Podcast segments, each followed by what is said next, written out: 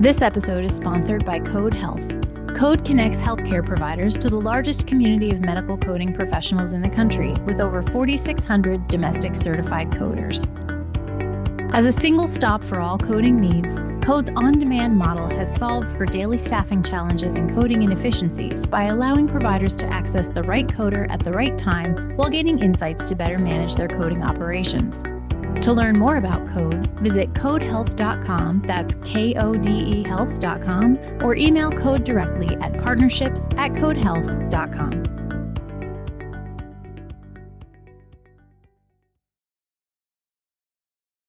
as organizations are dealing with the vacancies that we're seeing at the front line, the turnover that we're seeing among leaders, there's increased focus on workplace culture leadership support, flexibility in jobs and time in job and place of work. Connecting the dots between motherhood, work, and burnout today on HFMA's Voices in Healthcare Finance podcast.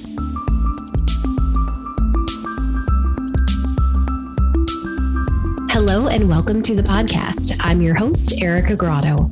Today, we're discussing McKinsey and Company's 2021 Women in the Workplace report with Gretchen Berlin, a senior partner in the firm's healthcare practice. But first, let's find out what's happening in healthcare finance news. Here's HFMA Senior Editor Nick Hutt and HFMA Policy Director Sean Stack. Hey, everybody. Sean and I are here today to talk about a recent report from the HHS Office of Inspector General, uh, which is basically the federal watchdog for government run healthcare programs. And uh, they issued a report about Medicare Advantage health plans. A big finding in the report was that 13% of denials of prior authorization requests in Medicare Advantage contradicted coverage criteria that rightfully would be used to approve the service if the beneficiary instead were enrolled in the Medicare fee for service program. Uh, Sean, what are some of the concerns about this trend? Hi, yeah, Nick. This OIG audit, I think providers are very happy that these numbers are finally getting out and getting some attention, but these have been ongoing issues for years surrounding imaging services, denials of imaging services where Medicare Advantage payers are using different criteria than Medicare are, or placing folks in post acute care where Medicare Advantage and commercial payers have been denying or postponing the release of patients to rehab services you know, for the most part, for lack of better words, um, maximizing that DRG as a hospital inpatient stay because they don't have to pay the hospital anymore for holding the patient in the bed those additional days. So it's nice to see some light being brought on the administrative burden that this process puts on hospitals, puts on payers, puts on the patient themselves with along with added stress, right, to recovery time. So it is nice to see this audit come out and these findings be put in writing as recommendations for improvement by HHS and OIG? Yeah, without question, put in writing and you know quantifying the trend. I think is an important step. OIG estimates that if you took that 13% rate of inappropriate denials and extrapolated it out, it would come out to just under 85,000 such denials per year. So if you put stock in the findings and the projections, it's a significant issue with the large number of beneficiaries being denied care that they actually need.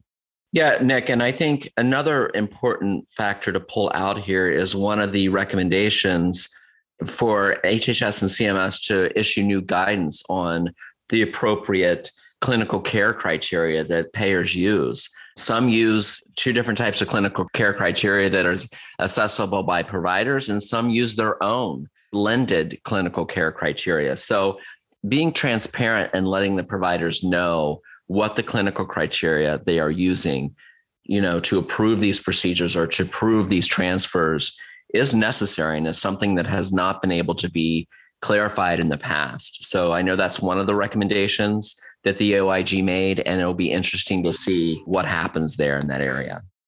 Yeah, very important point. Definitely something to keep an eye on. I think another noteworthy finding of the report is that 18% of payment denials were deemed to contradict coverage rules and, and the billing rules of the health plan in question. Now, in other words, those payments should have gone through, but didn't. And the most frequent issues with those denials seem to just be, you know, manual and system processing errors. So again, it shows that our, there are certainly some kinks with Medicare Advantage. And it's relevant just because of how quickly the program is growing, right? In, in 2021, I saw about 42% of Medicare beneficiaries were in Medicare Advantage, and that share is expected to reach 50% within the next few years. So definitely some things really hopefully can be cleaned up. Yeah, and I think it's going to be interesting to see now if if the OIG or CMS takes a closer look at how the Medicare Advantage, you know, clinical care policies and criteria conflict with Medicare rules and regulations and even Medicare bundles. Take, for instance, the sepsis bundle that's been around for years. The managed care plans adopted sepsis three criteria years ago and started denying providers who were doing early intervention in sepsis, which was sepsis two criteria. And sepsis three criteria was established to predict mortality rates in sepsis patients. So it's not really applicable for a clinical care pathway. So things like this that have made it very hard for providers to deploy and improve patient outcomes based on preventative care. Those areas also that were not talked about in the report too much need to be looked at. And so it'll be interesting to see if the OIG further probes into the data to see where improvements can be made there. Absolutely. Yeah, definitely something we need to continue to follow. Thanks, Sean. Great stuff from you as always. I wanted to note that legislation has been drafted in Congress to improve prior authorization of Medicare Advantage. Uh, it's called the Improving Seniors Timely Access to Care Act, and it recently gained enough support in the House to be considered, you know, in a vote of the full chamber. Late last year, on this very podcast, I spoke with the lead sponsor of that bill, uh, Congresswoman Suzan DelBene. So if you're interested in hearing her insights on what the bill would do, you can find that episode in the show archives. Thanks, everybody. Thank you, Nick.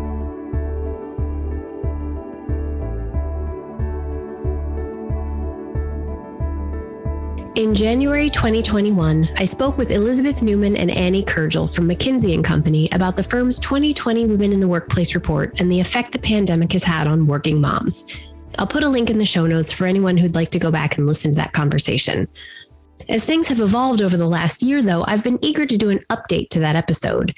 So recently, I spoke with Gretchen Berlin, a senior partner in McKinsey's healthcare practice, about the 2021 Women in the Workplace report, as well as others the firm has released in recent months.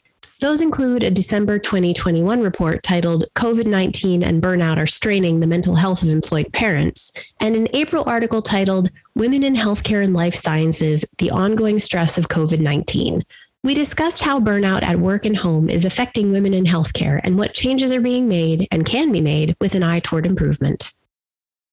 Many of the trends that we've seen in women in the workplace and looking at healthcare in particular, as we have over the last couple of years, have held true.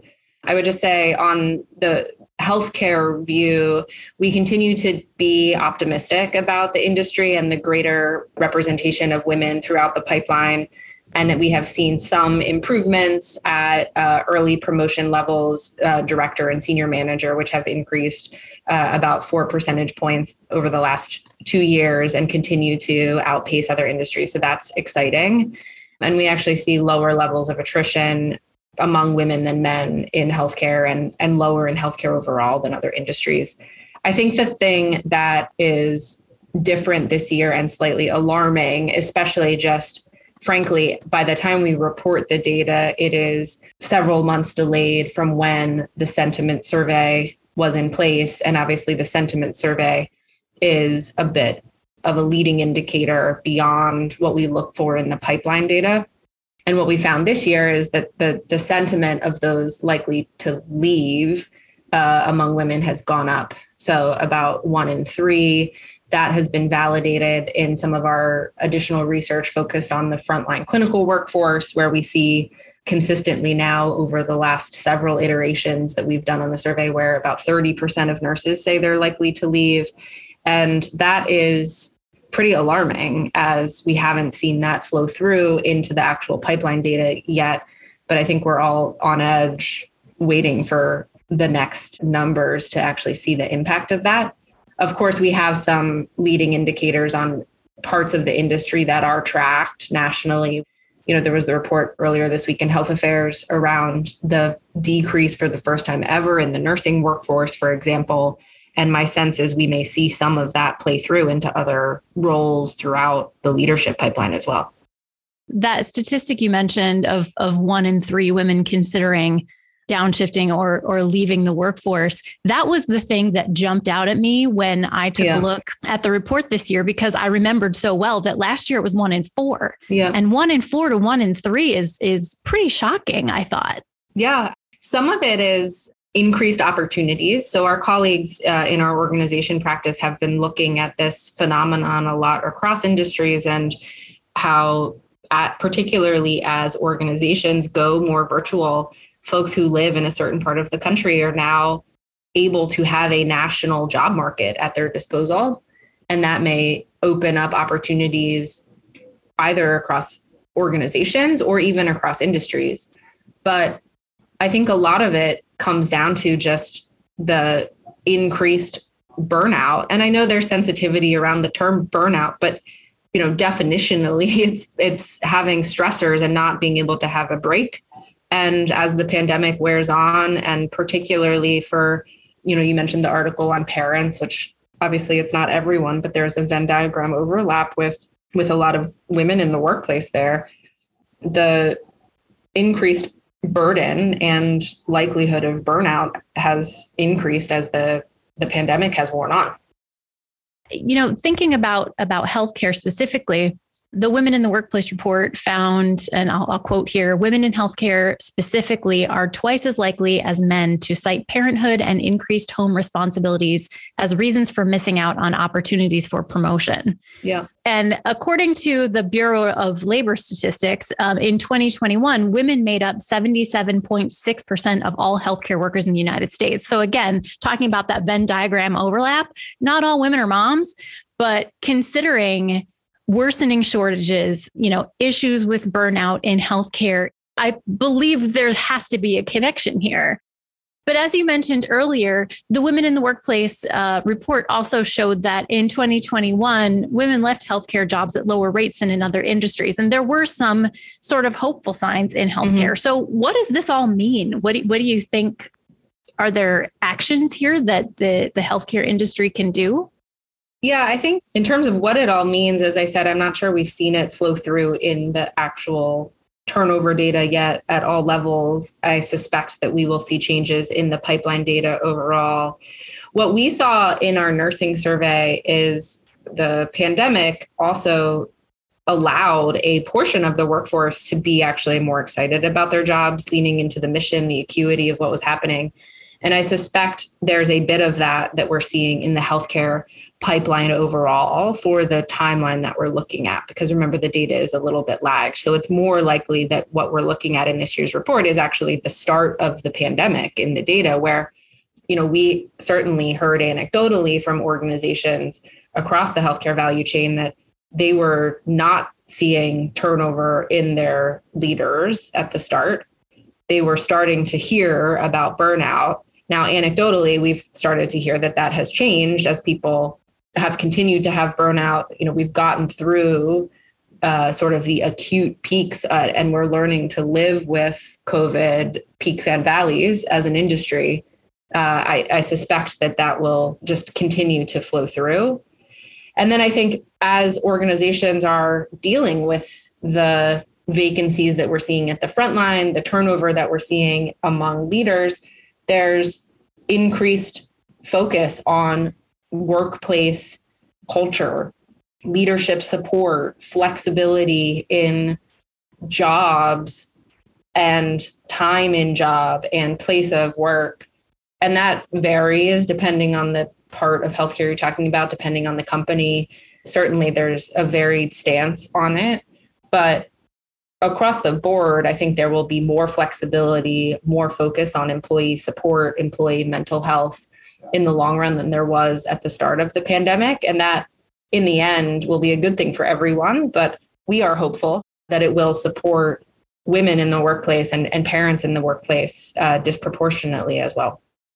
I want to point out a specific area of the report. We discussed it in our episode last year, and, and I'm, I'm curious about your thoughts here on the, the struggles of women in the workplace being worse for women of color. Mm-hmm. And that does not seem to have changed since last year. What are your thoughts about this trend?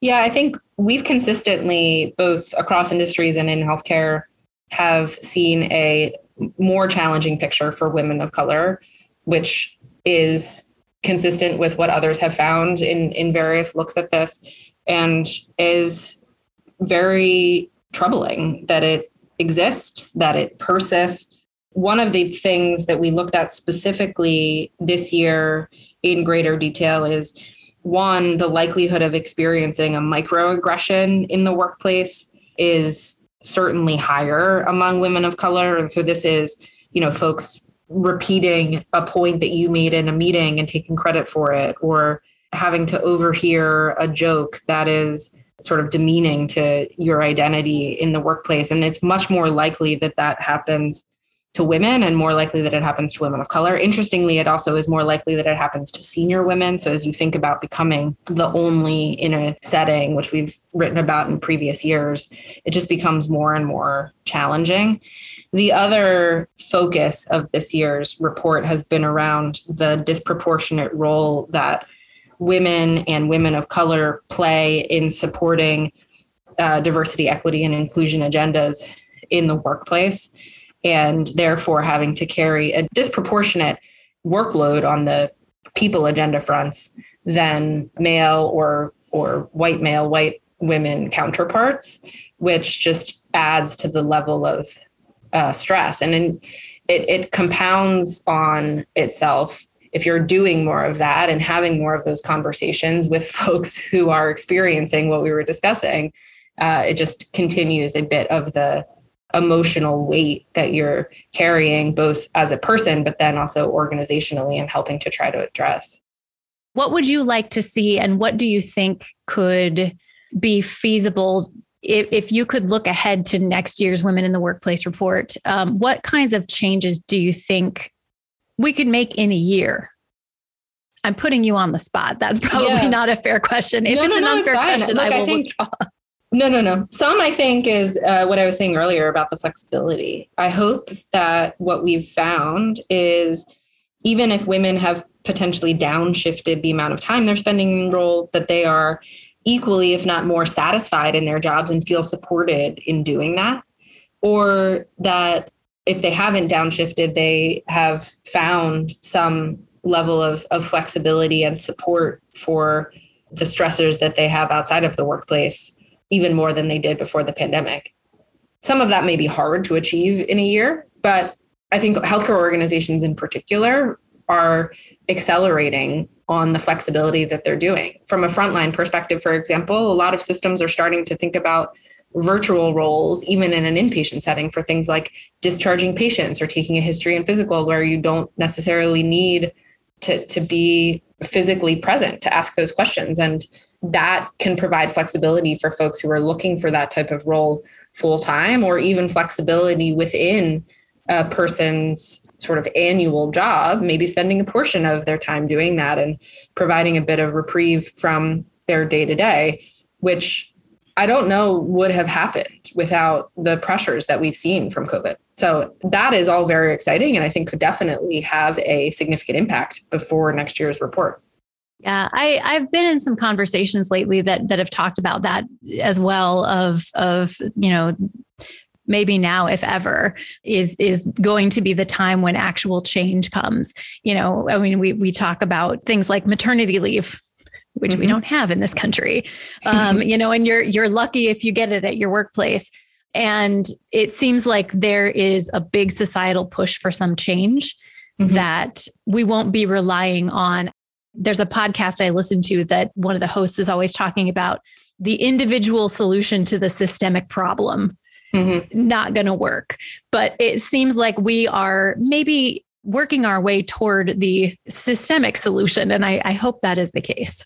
Yeah, absolutely. I actually think that there's been some universal pressure. I mean, on the parental leave front, for example, this push for the, the hashtag show us your leave and the push for greater leave, not only for birthing parents, but for non birthing parents. I mean, we've been talking a lot about women, but obviously, many of the stressors, and in particular, the, the working parent pressures, are just as present for men. And the more I personally believe, the more that it is normalized across men and women to share that, it will lift all boats in the workplace. And so I think some of the pushes that have been happening organically in our national dialogue uh, are going to help change that pretty quickly, even if it's not nationwide policy.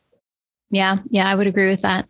All right. Well, thank you so much. This topic always feels sort of depressing, but I think there are some glimmers of hope here. I agree. So, um, Gretchen Berlin, thank you so much for joining me today. Thank you.